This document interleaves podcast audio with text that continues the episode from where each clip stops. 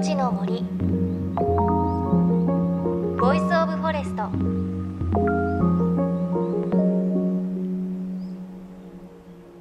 おはようございます。高橋真理恵です。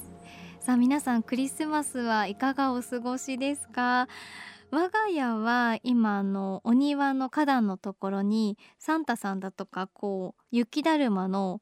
こう植木に棒で刺すやつがあるんですけどそれをこう刺してちょっとクリスマス気分を味わっていますがあの見事なお家ってたくさんありますよね。あの近所にもありますがもう綺麗な電飾で家を飾っていてはしごをサンタさんが 登っていたりとかねトナカイが庭にいたりとかほんと綺麗だなと思っていつも見させていただいていますが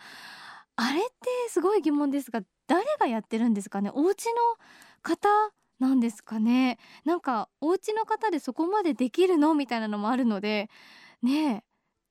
業者とかいらっしゃるんですかね？あとすごい心配なのは結構前からやって年末ギリギリまでやってらっしゃると電気代とかすごいんだろうなと思って、まあ、こうやっていう風に考える人はきっとやらないんでしょうね。あのいつも綺麗なお家は見させていただいてますがもしそんななんかうちは業者頼んでますとかあったら教えていただきたいなと思います。さあ JFN38 局を結んでお送りします。命の森 Voice of Forest。この番組は鎮守の森のプロジェクトをはじめ全国に広がる植林活動や自然保護の取り組みにスポットを当てるプログラムです。各分野の森の賢人たちの声に耳を傾け森と共存する生き方を考えていきます。さあ今週も先週に引き続き瀬戸内海の島からのレポートです。瀬戸内海に浮かぶ島香川県小豆島で国内初の有機栽培によるオリーブ作りを成功させた山田オリーブ園。こちらを営む山田則明さんがどうやってそれを成功させたのかオリーブの天敵オリーブアナアキゾウムシを山田さんが攻略するまでのお話を聞いていただきます。JFN38 局をネットしてお送りします。命の森 Voice of Forest。今日も最後までお付き合いください。いやここまでお聞きするとそのオリーブアナキゾウムシってもちろん見たことないのでどういう虫かなとどうどんな感じですか？お見せしましょうか。あいるんですか、ええ、ポッケから？えあすごい。あ出てきました。へえ。黒と白のまだらで1センチちょっと大きいぐらいですかね。で正面から見ると象の鼻みたいなのがついているので確かに象っぽいんですけど私てっきり死んでるのかと思ったらゆっくり動いてますね。はい、えー、もう今の時期は冬眠してる時期なんですけど。そうなんですね、今こうで明るいところに出てきたので、はいはい、びっくりして起きちゃったみたいですね。びっくりして、はい、寝起きでこれ寝てるんでこんな感じですけど、はい、起き起きたらトトトトトトってきます。あ、そうなんですね。はい、命の森 Voice of Forest 瀬戸内海に浮かぶ島の一つ香川県小豆島で有機栽培によるオリーブ作りを続ける山田則明さんの話お聞きいただいています。オリーブ園の中でお話伺ったんですが山田さんは日々農園を歩いて天敵オリーブアナアキゾウムシがいないかチェックしています。でこの日はあの冬はアナアキゾウムシ冬眠しているということで以前捕まえたアナアキゾウムシがポッケから出てきました。すごくびっくりしました。でとにかくオリーブの木を枯らしてしまう害虫であるこの虫をどうやって農薬を使わずに寄りつかないようにするのか。農薬があるためほとんど研究されてこなかったオリーブアナーキゾウムシ VS もともと会社員で農業経験ゼロからスタートした山田さんの戦いについて伺いました。メスは産卵のために朝方だけ木の根元に降りてきます、はい、その時間帯を狙って取ると。だから逆にそこで降りてきて卵を産みに来た時だけ人間の目が見つけることができるのでその時間帯で取るっていうことを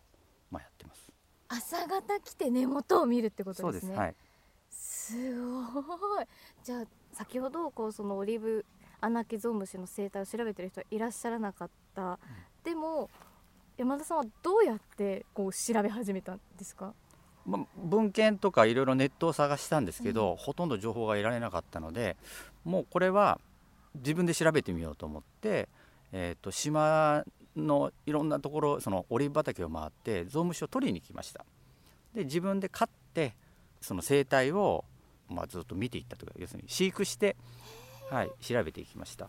最初の年にその100匹ぐらい取ってきて、はい、それを虫かごに入れてとにかく一緒に暮らすじゃないけどずっと見てるってことです。はい。どういう動きがするのか何が好きなのかとかいつが動くのかとかそれこそ最初は飛ぶか飛ばないかも分からなかったので、パッとこう飛んだのを見た瞬間にはやっぱりびっくりしましたよね。あ飛ぶんだとか。こうやって飛んでくるんだっていう、うん、飛んでくるんだとかって分かると。なんこうその飛ぶとか、うん、一番最初にあそうなんだっていう分かった発見って何ですか？あでも一番の発見はあの夜行性なんだっていうことですかね。夜になると元気になるんだっていうことが一番の大発見でした。だからそれまでは別に昼でもその辺に動いてるのかなと思ったんですけど、なかなか捕まえられなかった、それが勝って夜枕元に置いてたらガサガサガサガサ言い出したんであ夜元気なんだ。だから昼間行ってもなかなか見つからない。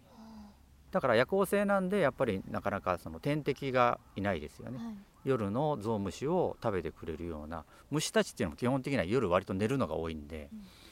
食べるのがいないですね。ゾウムシをはい。食べるのが見つかってないです今のところ。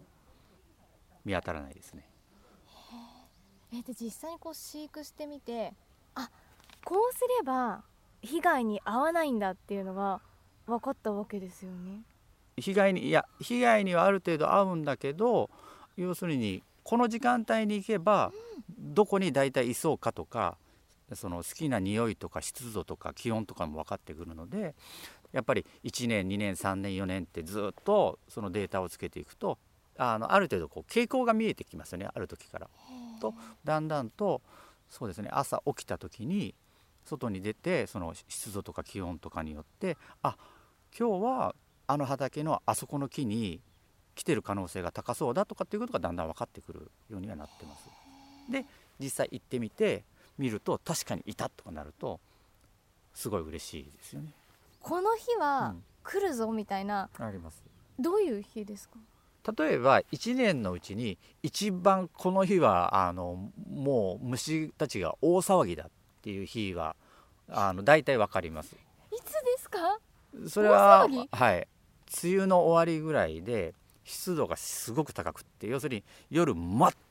むっとこうなんていうかな暑いだけじゃなくて湿気も、まあ、熱帯のジャングルみたいな状況になる時がありますね。でしかもただし雨が降っていない時雨が降ると水が嫌いなんです。雨まで降っちゃだめなんですけど雨は降らないんだけど湿度がすごく高くて南風が吹いてる時って虫たちが一番大騒ぎする時なので一番来るところに集中してたくさん来ます。1日に10匹とか一晩で10匹とか来る日があります。10匹がいるのは同じ場所なんですか？大体来るところはそういう時は傾向が近いです。虫たちの動きがこう同じ動きを割としてくれるのでなんですけどそういう日が楽しいかというと10匹なのか20匹なのかわからないのでそういう日はものすごく大変です。徹底的に取りますけどもやっぱりそこできちんと取れさえすれば木が枯れずに大丈夫。ただそこを見逃してしまうと一気に増えられるのでとても怖い日ですよね。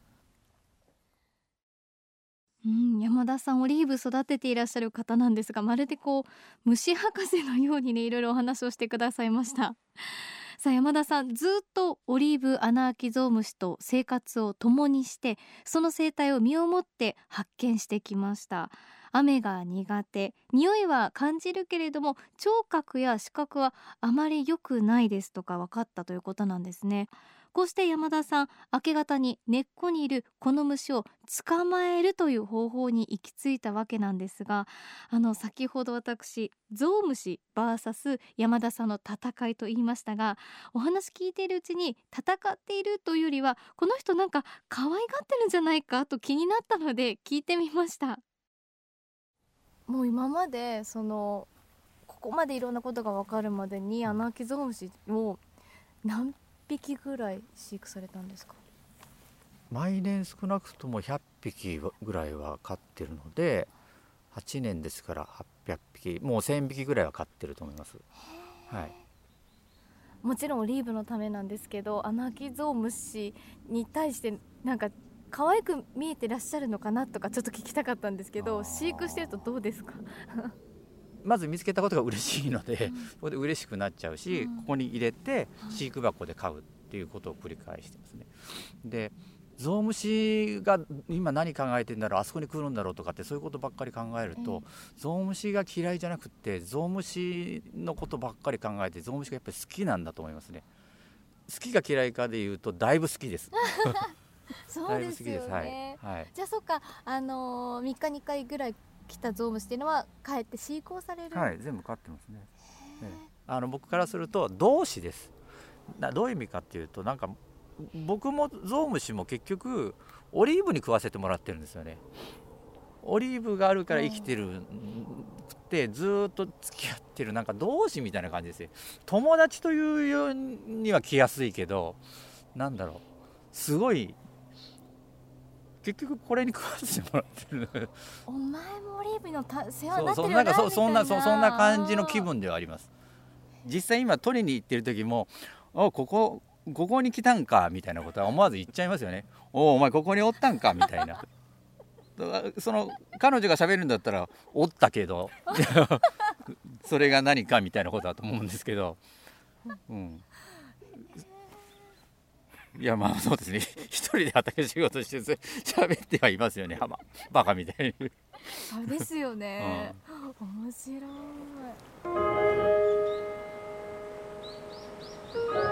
命の森。 Voice of Forest「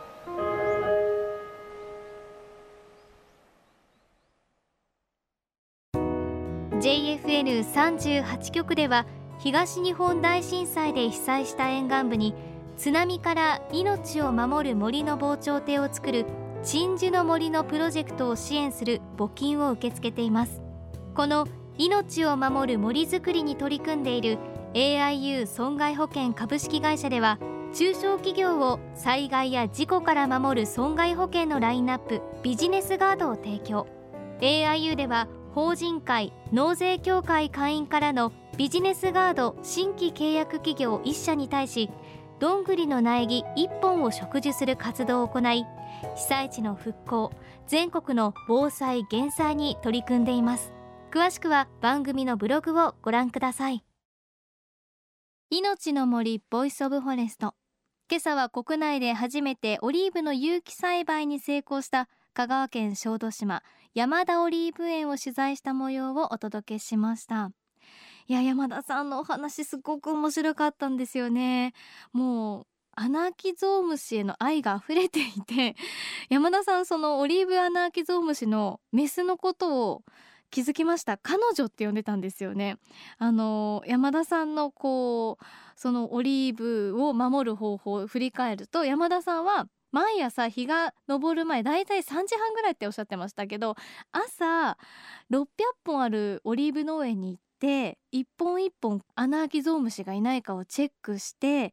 いたら捕まえてお家で残らず全部飼っていらっしゃるんですよね。でお家でオリーブを与えているということであのもう本当におっしゃってました同志であり家族であり本当に共存をしているんだなという感じがしました。なんかもう話聞いてて山田さんのところにみんなオリーブアナアキゾウムシね親近感持って寄ってきちゃうんじゃないかなって心配なぐらいだったんですがさらにすごいのはその600本の木を一本一本だいたい1秒ぐらいで見ていくそうなんですがオリーブアナキゾウムシと木の色はほとんど一緒なのでいやもう職人技だなというふうに思いました。まだまだ山田さんの面白いお話続くので来週も続きをお伝えします。そして来週はですね1年の感謝を込めましてプレゼントもあるかもしれないのでぜひ来週も聞いてください。そして番組ではあなたの身近な森についてメッセージお待ちしています。メッセージは番組ウェブサイトからお寄せください。命の森 Voice of Forest。お相手は高橋真理恵でした。この番組は AIU の協力でお送りしました。命の森。ボイスオブフォレスト。